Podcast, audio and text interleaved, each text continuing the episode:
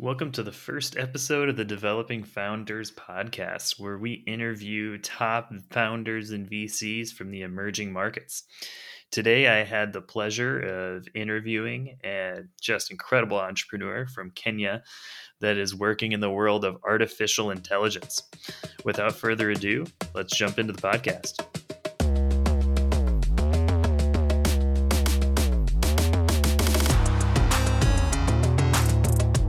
Mutembei Kariuki is a Kenyan tech entrepreneur working to bring the benefits of AI into solving challenging problems in Africa at a startup he founded called Fastagger. He previously worked with the German Development Corporation as the Make It in Africa Tech Entrepreneurship Initiative Regional Coordinator in East Africa, where he supported tech entrepreneurs. Mutembei, welcome to the show today. Yeah, thanks so much. Um, it's a real honor to be here with you, Brian, and uh, I really look forward to the really amazing conversations. It's always amazing, and I, I learn a lot from these conversations. And I like um, you, the initiative that you're doing, really to showcase more the innovation and technology and the entrepreneurship space that's going on on the African continent. So I'm excited. Absolutely. Well, thank you. I'm really excited too. I learn a lot in these conversations as well. First, I want to dive just a little bit into Fastagger, and then we can dive a little bit into how you came up with the idea, some of your background, just to let the audience know a little bit about Fastagger and what you are creating. Okay. So, Fastagger, we are on the mission to democratize artificial intelligence. Our particular focus is to fill in the gaps of labeled data sets on the African continent. We, we realized that you know Africa was going to be left out of the benefits of AI just because it didn't have enough labeled data sets for specific re- use cases. One of the ways that we validated this is we had been talking to a university out of Switzerland, Bern University, and they were building a, a model to detect skin cancer. And you know, when we're having a conversation with them, they were saying they just could not find labeled data sets of uh, darker skin pigmentation that they could add to the model so that it could be effective on African populations um, who have darker skin tones. And so, you know, this just was a very big uh, wake up call for us um, and validated our hypothesis. Mm-hmm. We also noticed this with like satellite imagery, you know, not that many are labeled for specific use cases on the African continent to do things in agriculture, like you know crop yield prediction for those crops that are predominantly on the African continent. Same thing goes for healthcare, mm-hmm. and then even larger still is the challenge. You know, today NLP and conversational AI is really growing, but you don't have African language data sets that are, are well labeled and that can be used on, on, the African continent. So we start seeing that there's a huge challenge there. And there's also the challenge that, you know, most organizations here cannot afford you know high level ai teams and which could cost you up to upwards of $500000 a year just to have all those engineers together. And so we realized that we could become the you know infrastructure as a service company of for ai on the continent by now you know developing that label data set building the models and then offering them up by api so the organizations don't have to deal with all the challenges of you know, training the models, keeping them up to date, and the infrastructure such as GPUs and others will be able to manage that whole process for them, and they could use more of this AI for their different applications. Huh. Wow, that is that's fascinating. So you said one of the the applications that kind of started it was the skin cancer research. What are some of the other big applications you work with now, and how did you get started with those? Yeah, so one that came up was uh, an interesting one. Um, so, one of the challenges within the African continent is access to energy. And so, mm-hmm. about 600 million people don't have access to electricity on the continent or reliable electricity on the continent. So, one of the solutions is solar panel. And, you know, that's about a 200 billion dollar plus opportunity on the continent. And so, one of the organizations that we engaged with was a solar mini grid developer on the continent. And one of the challenges they were facing is that they would have to download satellite imagery and Google Earth imagery and actually count rooftops and types of rooftops Mm. so that they can be able Wow. to assess an area whether it would be viable for us or not mini grid. And so this was a taxing process for them. And you know the current models that are there to automatically detect uh, rooftops are mainly built for you know other markets. So they they don't take care of the peculiarities. And that, that's one thing with you know machine learning in, in ai it's it's very much you know contextual. And so Mhm. what we did with them is uh, we trained a, a model to be able to be picking out um, rooftops here on the continent. You know some people have you know thatched roofs you know corrugated iron sheets and others which is you know typical to to african cities and, or, and remote areas.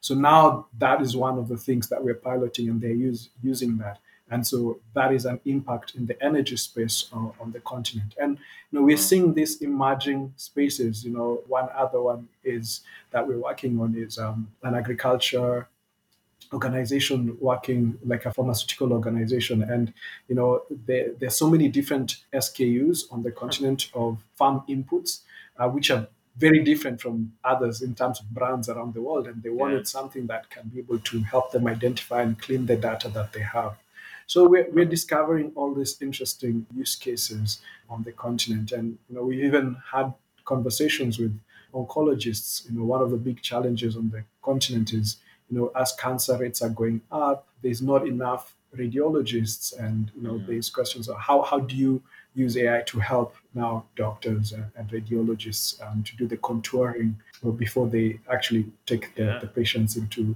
into radiotherapy so there are all these interesting use cases that are coming up and we're having conversations with a lot of organizations Oh wow, that's that's fascinating.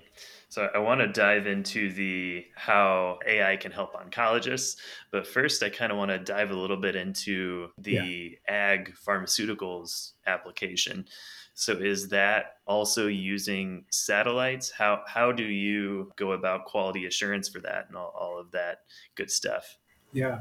So so this one is now backing up into a bit of data science. So this particular Mm-hmm. organization, what, what we are looking at, for them is, you know, helping them to clean out the data and Mhm. to, you know, a lot of people are making a lot of mistakes, you know, in terms of inputting data. So we want to help them to, you know, have some sort of recommender system to, to, to, to some extent, you know, just the same way, you know, you have the recommender systems on, you know, e-commerce platforms Right. so one is to have these different SKUs relevant for, for them and to clean them up so that in case someone makes a mistake, you know, the, the system automatically detects like this is actually what the person intended to put, sort of like an auto autocorrect to some extent. But you know, normal models uh, won't work because a lot of these names uh, for for this pharmaceutical products here are, are unique to the African continent. So you have to train the Mhm. model on those. Okay. And so, you know, it's helping that particular organization to really understand, you know, what people are actually looking for, what different uh, farmers want to use, helping the organization understand, okay, if someone wants is not using this particular chemical, why, and just helps them get a richer data set that they could use for other purposes um, in the future. So the interesting thing we are finding is that a lot of people were saying that you know the continent isn't ready for machine learning, isn't ready for a lot of data science. But then we find that people actually, you know, once you sit down with them and you try to understand the problem they have, and then you can see applications for machine learning and, and data science that can actually help them. Yeah. Wow, that's incredible. That's a really interesting uh, use case. So for the on helping oncologists, what exactly are are you helping with there? Because that sounds a little bit more difficult than the typical data science side. So how do you how do you navigate those challenges? So currently it's an ongoing conversation. So we Mhm. sat down with um, an oncologist and we realized that there are there are a lot of radiology centers that have a lot of imaging, you know, going back to 10 Mhm. years and plus.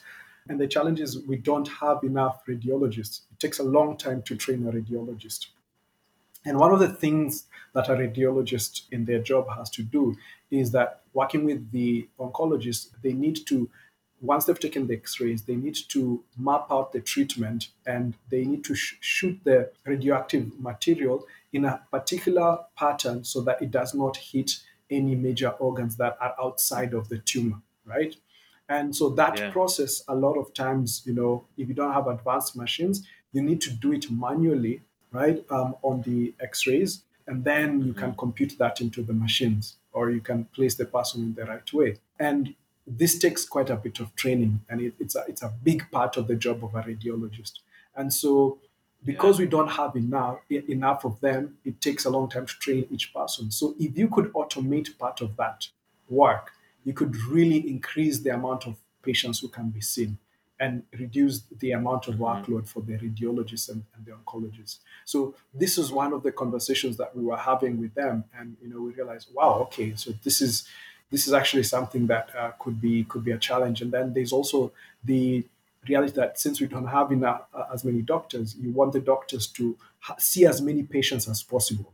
So if you could have a model that understands like the predominant cancers that are happening on the continent, because you, we realize that you know there are some cancers which are more predominant on the continent than outside. So models that have been developed have been for those which are more, more common outside the continent. And so the idea would be around helping mm-hmm. the doctor, you know, make faster decisions, because at the end of the day, it's still the doctor who needs to make the decision. So what we Right. could train the model to do is, for example, in this case of skin cancer, to be faster at, you know, telling them, okay, here there's a high probability that this is cancerous, so please check this. Mm-hmm. So that would drastically mm-hmm. reduce cases of uh, misdiagnosis because that's one of the big challenges, you know, because the workload for the doctors is just so high, you know, so it's easier Right. to to make um, a misdiagnosis. So that's one of the big challenges that we we see tackling within the, the oncology space and other spaces even within healthcare, because misdiagnosis happens because of you know just the enormous work workload for for doctors. You know, the patient to to doctor Right. average on the African continent is you know really really high because we just don't have enough trained doctors. Yeah, that that makes sense. That brings me to one of the questions I was interested in your your input in is typically when we hear about machine learning and AI, there's really hmm. kind of two camps. There's the camp that thinks it's going to bring about basically what you're talking about. People are going to be augmented by machine learning and artificial intelligence. And then there's the group that says, well, people are going to be kind of supplanted by machine learning and artificial Mhm. intelligence, and it will uh, cause more job loss than Mhm. job creation. What's kind of your input on that? I think you'll have a unique insight. Yeah. Um, it- it's quite interesting. One of the things is we've actually seen that machine learning, AI, deep learning have actually created opportunities for people in the emerging markets. For example, right now, machine learning, deep learning, all these techniques in artificial intelligence require tons and tons of data. Let's take, for example, computer vision. You know, you need millions sometimes of labeled images to develop a really, really precise deep learning um, algorithm, right? And to label this, you need humans to label them because machines haven't yet reached the point where they can label data uh, or the images for, for Right. to, to train the model. And so this is creating a lot of very, you know, basic jobs for young people on the African continent and other emerging markets. And one of the big challenges that has been happening in the emerging markets is youth unemployment. So we're actually seeing that, especially at the beginning, AI is creating job opportunities, right? And what happens when these young people are starting to do these jobs? They're getting intrigued and they're wondering, oh, okay, you know, I'm, I'm labeling this thing. I want to learn a bit more about what AI is. And so, so for example, so far we've worked with about 100 young people to do labeling tasks, right, uh, for companies, you know, outside the continent, plus some of our own work.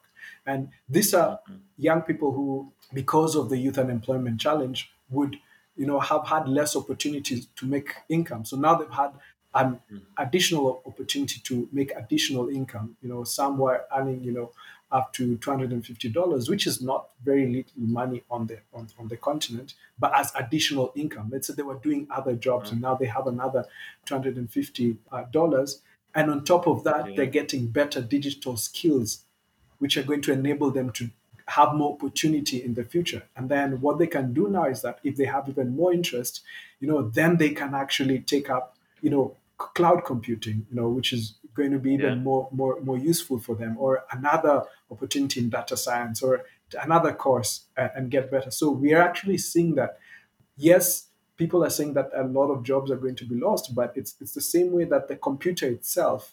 Yes, a lot of mm-hmm. jobs went you know out the window. Like you know, if you are a typist, or if you are if you are a company that produces whiteout, right? You know, now there wasn't right. as much work for you, but then you, it had cre- it created more jobs for illustrators, for yeah. graphics designers. So the reality that some jobs will will become redundant, but so many new jobs will come up, right? Yeah. Becoming a podcast host, that's a job that did not exist before, but now it exists. Right. And so we, we're seeing a lot of opportunity. And, and I like to look at the way that, you know, AI creates the opportunity of, you know, co-pilot, you know, where, you know, you're, you're mm-hmm. working with the AI side by side with the AI, like in the case for like yeah. the doctors, it's a co-pilot. And, you know, and the other one is like, um, augmenting, right? You know, you're mm-hmm. you're in, in that space, the AI like uh, sort of autopilot. So there are some things that the AI does on its own and frees up a lot of time for you to do as well.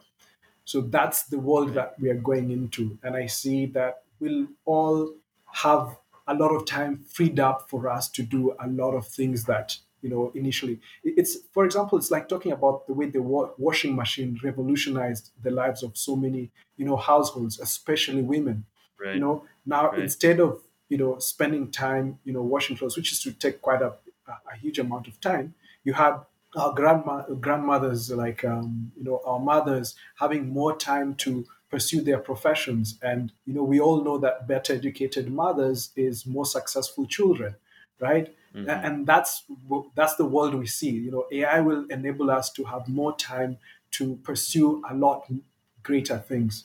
And that's how that's how I look at it.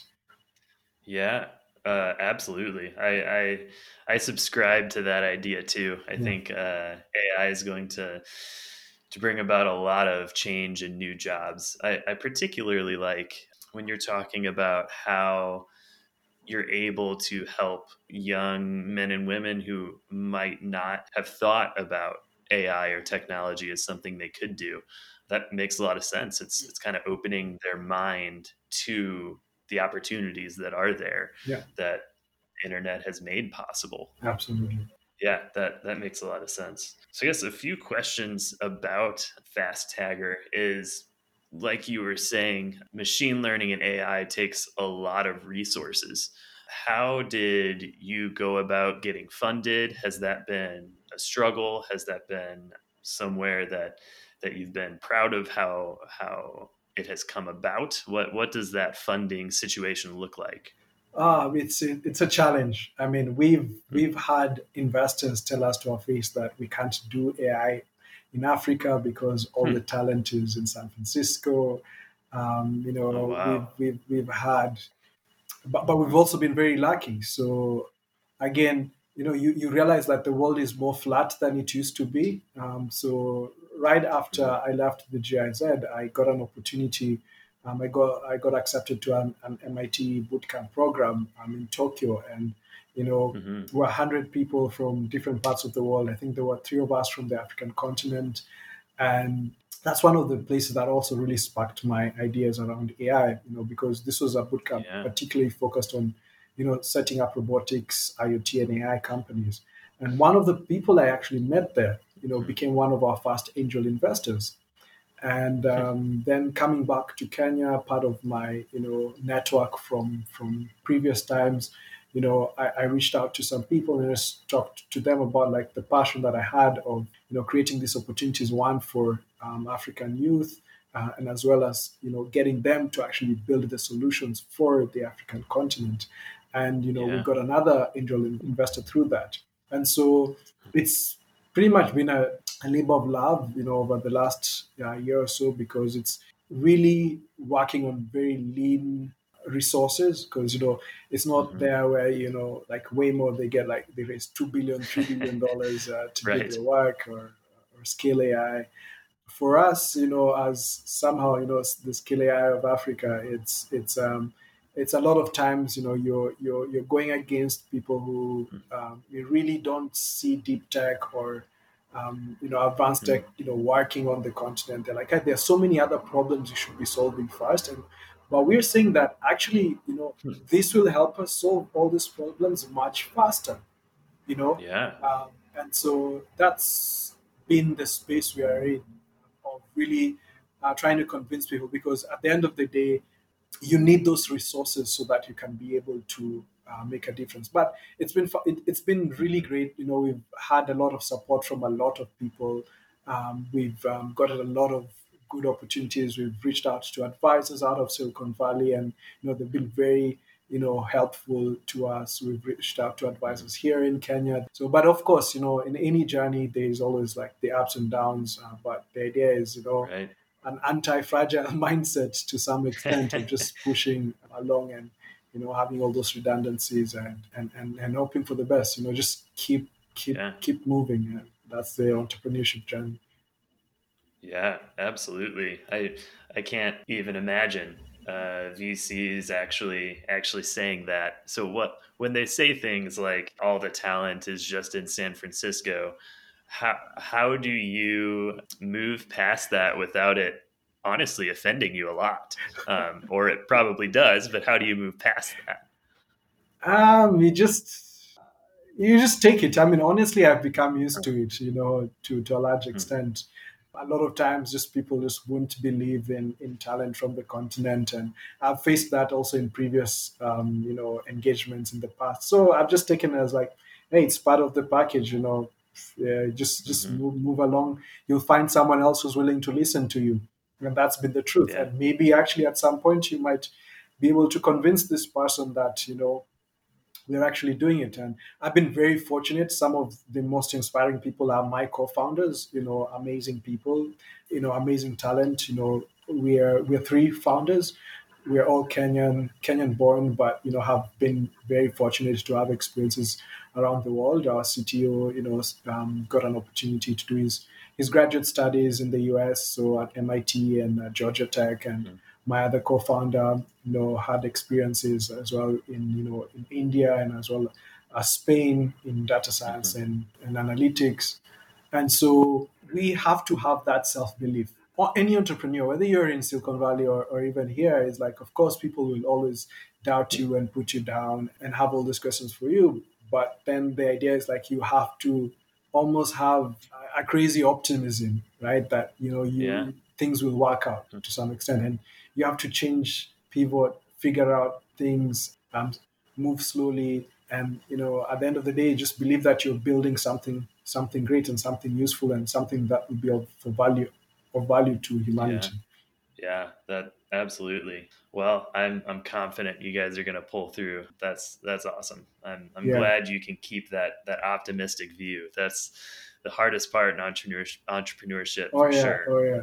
I think Elon Musk said it really well recently when he was asked on, I think Clubhouse was in, um, what words of encouragement or what ways of encouragement should an entrepreneur look for? And then he just said, well, if, if you are someone who would need encouragement, then you probably should not be an entrepreneur.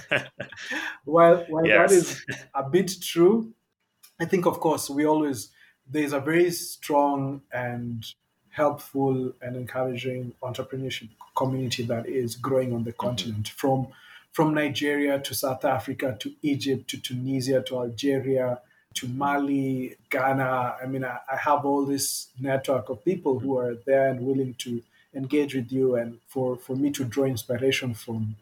And so that also helps a lot. And because we're also in a flat world, you know, there are people out of SF and out of Israel and you know, India and other places who I can also talk to and draw inspiration from.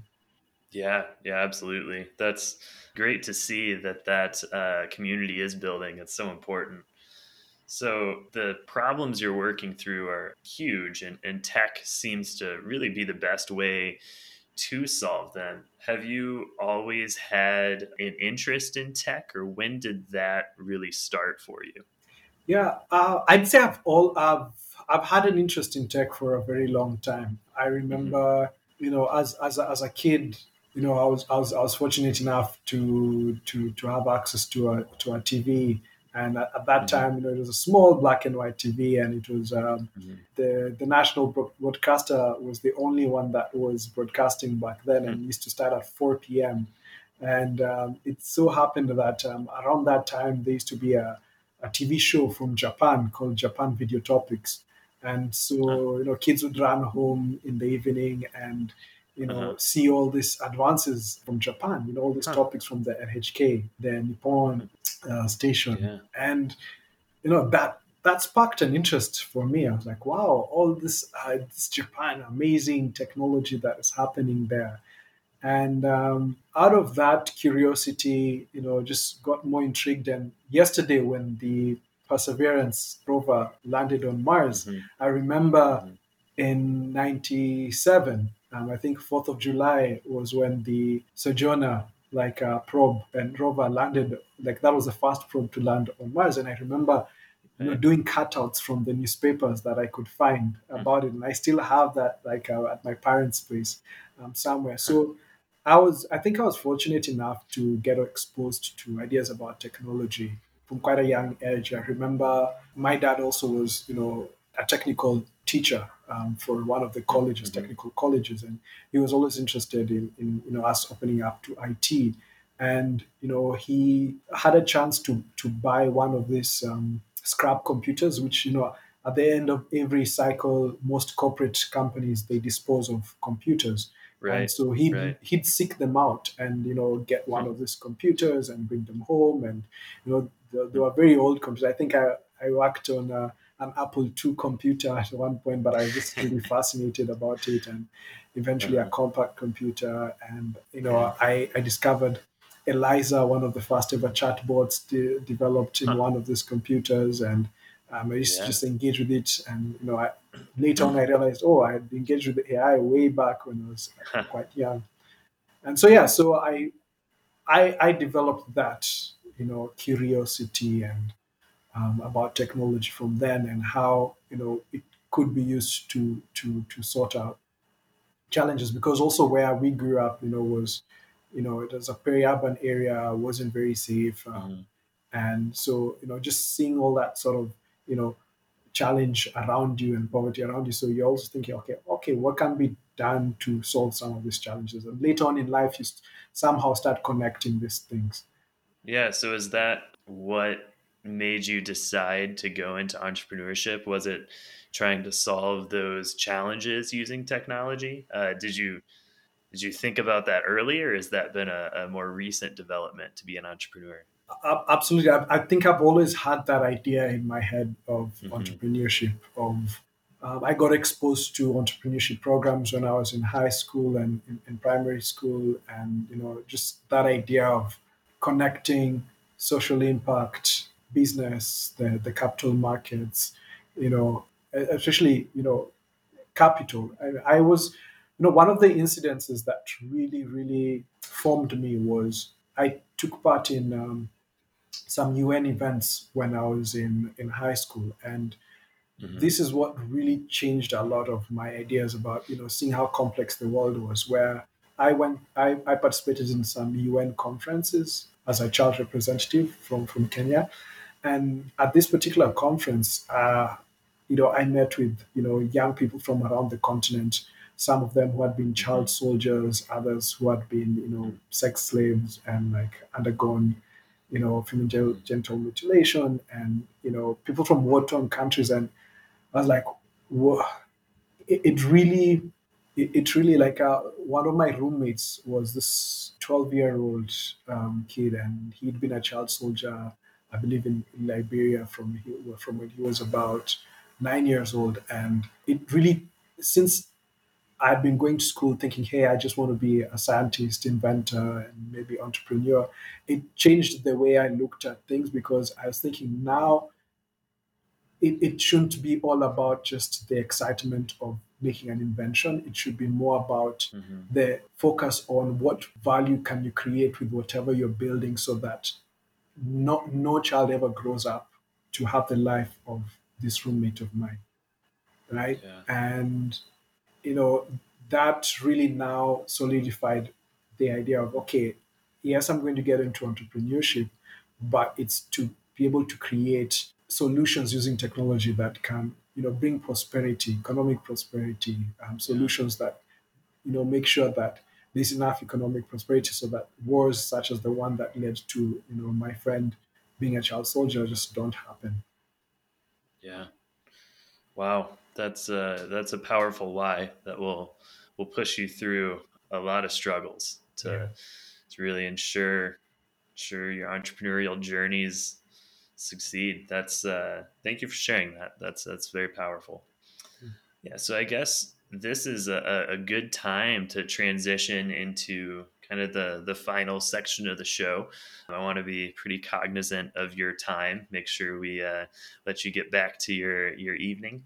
So yeah, this section I'll ask five questions, and you can go into as much detail or answer as quickly as you want. It's really really up to you. We've we've still got some time. So the first one is what is your favorite business book? Yeah, that's uh, that's fairly easy, especially right now. Um, uh, mm-hmm. I believe it's it's Disciplined Entrepreneurship by Bill Aulet hmm. from MIT. I, have been using it a lot, and the ideas of the 24 steps, and because there's a saying he's saying in, in that book, and, and and he says it a lot, and, and it's part of the course that I did, where I said that entrepreneurship is you know an entrepreneur entrepreneurs a lot of times people think that they're the crazy people who are just not thinking yeah. logically, just you know going out and making right. informed decisions. But actually, to be a successful entrepreneur requires a lot of discipline. And he actually says that an, mm-hmm. an entrepreneur has to have you know the the heart of a of a pirate and and but mm-hmm. the um, execution skills of a Navy SEAL, right? Um, and you know, I, I really resonate with that idea because yes, you're, you're trying to tackle, you know, new problems. You're trying to, you know, go against incumbents. But then, you know, to be able to do that, you have to be extremely, extremely good at execution. You know, execution is that yeah. everyone has a dream, everybody has an idea, everybody mm-hmm. has that business where they're like, hey, I had the same idea, but you didn't execute, right? And you didn't execute well. Yep.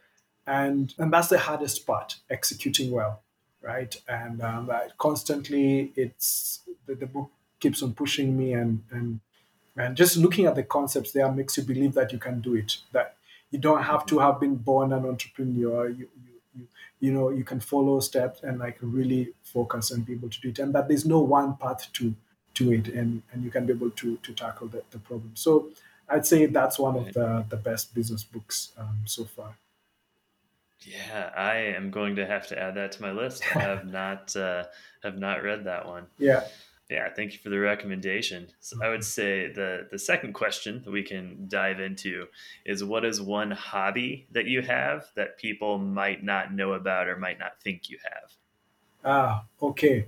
So one hobby that some people might not know I have. Uh, it was it was picked up quite some time back. I need to be better at practicing it. So I was uh, right out of the university. I, I mean, I, I, think from from when I was pretty young, I've been always been interested in martial arts. Um, oh, so yeah. I remember, as everyone you know who watched Bruce Lee and, and a lot of these karate movies from oh, yeah. from, from China uh, and kung fu movies. Um, so I, I, started karate like when I was, I think, in primary school for a bit. Um, I oh, didn't oh, wow. progress so much yeah. with it. Then I picked it up again in in university for a mm-hmm. while, and then after university, and actually when I went to Japan, I actually you know even have the karate um, Japan oh, Karate oh, wow. Federation passport because I did it wow. for, for a while with a really good sensei. And then, so mm-hmm. martial arts, you know, generally is a hobby that I've always had. I mean, I did Muay Thai as well, yeah. quite a couple of months and now I picked up um, a bit of Brazilian Jiu Jitsu. And um, you know, last year was okay. not the best year to do grappling sports, right. but uh, this year it's been it's been really, really, really helpful for the last few um, last month or so. And like, yeah, you know, just the community, the you know, getting back into it, the challenge, the you know, especially when you're a very, very um, beginner person there, it's you know, you're always oh, yeah. getting destroyed, but you're just getting back into yeah. it and everyone's so friendly everyone's like well they're, they're friendly but they'll kick your ass, but uh, but yeah. you slowly start to learn. And I think it's the same idea about also entrepreneurship. Is you don't have all the Mhm. skills at the beginning, but it's the idea is to keep on getting up and and, and continue engage with the Mhm. people there, learn from them, learn from everybody else, and just get better and build your skill. And so it's been really really helpful. Um, so yeah, that's that's maybe one hobby that I have Yeah. that most people would not think uh, uh, that I have. Yeah, that that makes a lot of sense. Um, I've dabbled a bit in martial arts as well, like Uh-huh. Muay Thai and uh, Nice. uh, Indonesian martial art. Boom. Uh, okay. A little bit of boxing, but Nice. uh, yeah, it uh, it definitely don't build the discipline. Like Yeah. you said, you're just gonna get destroyed. and it- You'll never get better if you Yeah. don't. Huh, that's awesome. Yeah. I guess that goes to the third question, which is who is your kind of business idol? Who do you look up to in the entrepreneurial world? Yeah. So this is a this is an interesting one. Um, so if I had to look at the, the, the business world and think about okay, who who is uh, someone um, I, I really you know look up to and um, Mhm. and think about, and I I'd probably say you know when I was when I was quite young, I read this book, "Losing My Virginity" by what's his name, um, Sir Richard Branson, Yeah. um, and that book, like as an autobiography of an entrepreneur, really, really, really captivated me. So Sir Richard Branson is definitely someone I'd look up. I really look up to because he da- he didn't have any of the high pedigree sort of backgrounds as a lot of people. You know, you know everybody talks about you know jobs growing up in Silicon Valley. I Mhm. mean, he had all those Mhm. opportunities working at places like Atari and or, or, or Bill Gates dropping out of Harvard or Elon Musk, you know, doing Right. physics in Stanford and like and all that. But you know, this was someone who you know grew up with dyslexia, Yeah. had so many challenges growing up. Yes, of course, maybe he, grew up in the UK, and, but it was just like he was just following his passions, right? You know, his passions in music.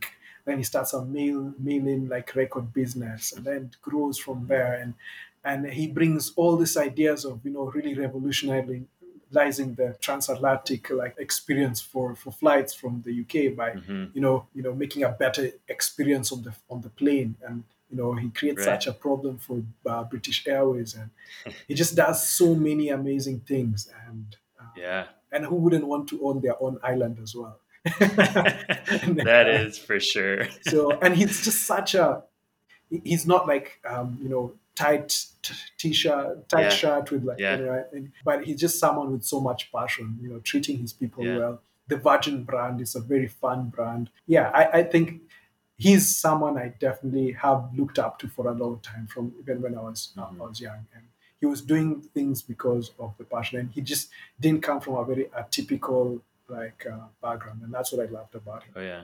Yeah, I agree. His his story of starting Virgin Airlines is uh maybe the best example of entrepreneurship where he gets laid over, their flight gets canceled and he's like, "You know what? I'm just going to I'm just to book one. yeah Um, I'll charter one, then I'll fill it up with people. I'll, I'll get it paid for." I mean, that's crazy. Yeah, uh, to yeah. think that way. yeah it's amazing amazing It is. All right. Well, we can go to the the fourth question, which is what is kind of your first memory of money and finance and all of that? I've found that that can be a powerful example of of how you go about business and all of that. Yeah. So I'd be interested in hearing yours. Yeah, yeah. Um, so that's interesting. One of the first memories I have is is, is one where, so I was part of a, a program called Junior Achievement um, in um, Mhm. in high school, and it was my f- we we had uh, something called like a an entre- entrepreneurship company program, and so we Hmm. set up a small business as as uh, Mhm. like like a fast food business of selling um, fries in school, and Yeah. you know we were I, I went to like a boarding school here where you know Mhm. Seeing french fries was really really hard you know Huh. that's only what, Yeah. what you saw after three months during your holidays right and so you know that whole idea of you know i was able to go home and you know bring a small you know cooker and like you know Uh-huh. um, get the the ingredients and you know just I just saw the power of capital, you know, that we could be able to access these things, bring them, cook those fries, and then get paid by Mhm. other people because of delivering something that they really wanted that wasn't there, you know, and that we were the only ones who were who were delivering it. And so just how fast people bought those fries, right? And like the Oh, yeah. demand for them. That was like, whoa, the, the money is coming really fast. And but then also like the responsibility and like of course there's the customer relations and everything Right. but that was right. that was you know that felt really good you know that money coming in Oh yeah. and then now comes with like oh how do you share the money with with all the other co-founders and, and such but that Right. was just exciting that was exciting making Oh, yeah. money that way and that that sort of you know stuck in me in, in saying that hey you know making money is good for me it was that one of you're owning your your means of production you're owning how you're you're, you're making that money and you can increase Mm-hmm. it in any way it, it, it's it's um Yeah. no matter what happens, you can make that money. Uh, by so you can you can have an idea, you can do something, and you know you can be paid for it, and you, you- can have that money which you can do other things with. You know, of course, now we use that as our pocket money and, and other Mhm. things. So that that was a very I think powerful for me knowing that I could come, we could come up with an idea. You could get a group of people. You could come up with the business plan. You could implement it, and you could create value for other people, and they were willing to pay you for it. That was really powerful. Oh wow. Yeah, I bet. Um, the first first sale is always Sweet. always the sweetest. Sweet. Oh, it's addictive. Perfect. We can go into the the last question of the final five, which is, what is your favorite quote? ah, favorite quote. Now that's been that's that's a hard- that's that's been a hard one to, to think. Um, but to be honest, I remember the first time I heard it and the discussions I had with a really really good friend who's a, who's been a friend for the longest time, and we still have these conversations about. You know, we used to have some bus rides where we used to talk about a lot of philosophy, and and, and that particular day where we read this essay, you know, the, what had happened is that we had gone. So I was part of this global youth organization called AIESEC, and you Mhm. know, every week Mhm. we used to have talks, you know, uh, inspirational, motivational, or you know, just procedural. And this time, someone came, Yeah. and it was at a different university. So I, I used to move between universities here in, in the city a lot. And so my I, I met with my friend, and so they had just had uh, a talk, and someone had read to them the the commencement speech from Stanford by Steve Jobs. And Mhm. that last part was "Stay hungry, stay foolish." Yeah. I till today I, I struggle to find uh, a quote that is more powerful, at least for me, because the more I've traveled, the the more people I've engaged, the more new ways I've tried to reinvent myself from you know Mhm. trying new businesses, trying new jobs, and everything. That stay hungry, stay foolish has always. I remember we were really debating with each other what that meant. What is staying hungry? What is staying foolish? Like, you know, what does that mean? Uh-huh. But then now, you know, when it really hit that it was all about staying hungry in terms of like never being satisfied, never thinking you know enough, never thinking Yeah. you've had enough. Yeah. You know, you know, sometimes that that feeling of, you know, I have I've gotten a nice job, I'm getting good salary, higher than most of my Mhm. peers, and I can buy a nice car and a nice house, then I'm satisfied. You know, that hunger, one, you know, that the hunger for for for doing more is really, really important. And Mhm. and stay foolish. You know, the idea that you don't know. You know you, you you just don't you know there's just so much more to know in the world. It's like that humility that um you know staying open-minded. Like there are a lot of times that you know i could have decided ah i have all the answers. But then you listen to an advisor you listen to you know some student somewhere asks you a question and you're like wow okay i had no idea about that. Let me figure that let me try to figure it out. That's a really good thing to think about um, you know getting into this ai space i i have you know every every day is just new learning you know there's just so much so yeah. many papers coming out and and and knowing that i can't know everything i i need to engage and collaborate with people who know more than me so i think that's one of the most Mhm. powerful quotes i've ever had and and that resonates with me every day. Um, staying hungry, staying foolish. Mm-hmm. Yeah.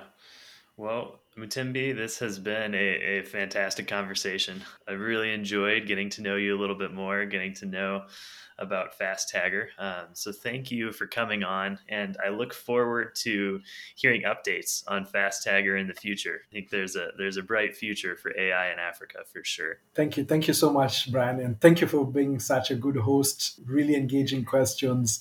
I got to reflect on my own thoughts and learn more about myself as well. I, have realized that is a big part of actually who I am. I mean, I think I've been, a lot of people have told me a lot of times that I, I talk too much, but I realize that's pretty much the way I actually think. Because the more I engage yeah. with people, the more they ask me questions, the more I actually think about the question and, mm-hmm. and, and how I'm going to reply. I get I develop mm-hmm. insights and I learn more from probably the conversation um, than I could oh, yeah. from having just sat down and thought about things myself. So thank you very much for the good questions. Um, I think in life, the most important thing are good questions, actually. I agree with that. Yeah. Perfect. Well, thank you and uh, enjoy the rest of your evening. Okay. I uh, look forward to hearing from you soon. As always, thank you for joining in our conversation. If you have any recommendations on guests for the show or any comments on this episode, or if you would like to be on the show yourself, email me at podcast at studentsofbusiness.com. To get our show notes and to be alerted on the release of new episodes, hit that subscribe or follow button in your favorite podcast player or go to developingfounders.com and subscribe to our email list. Thanks for joining, and I'll see you next week.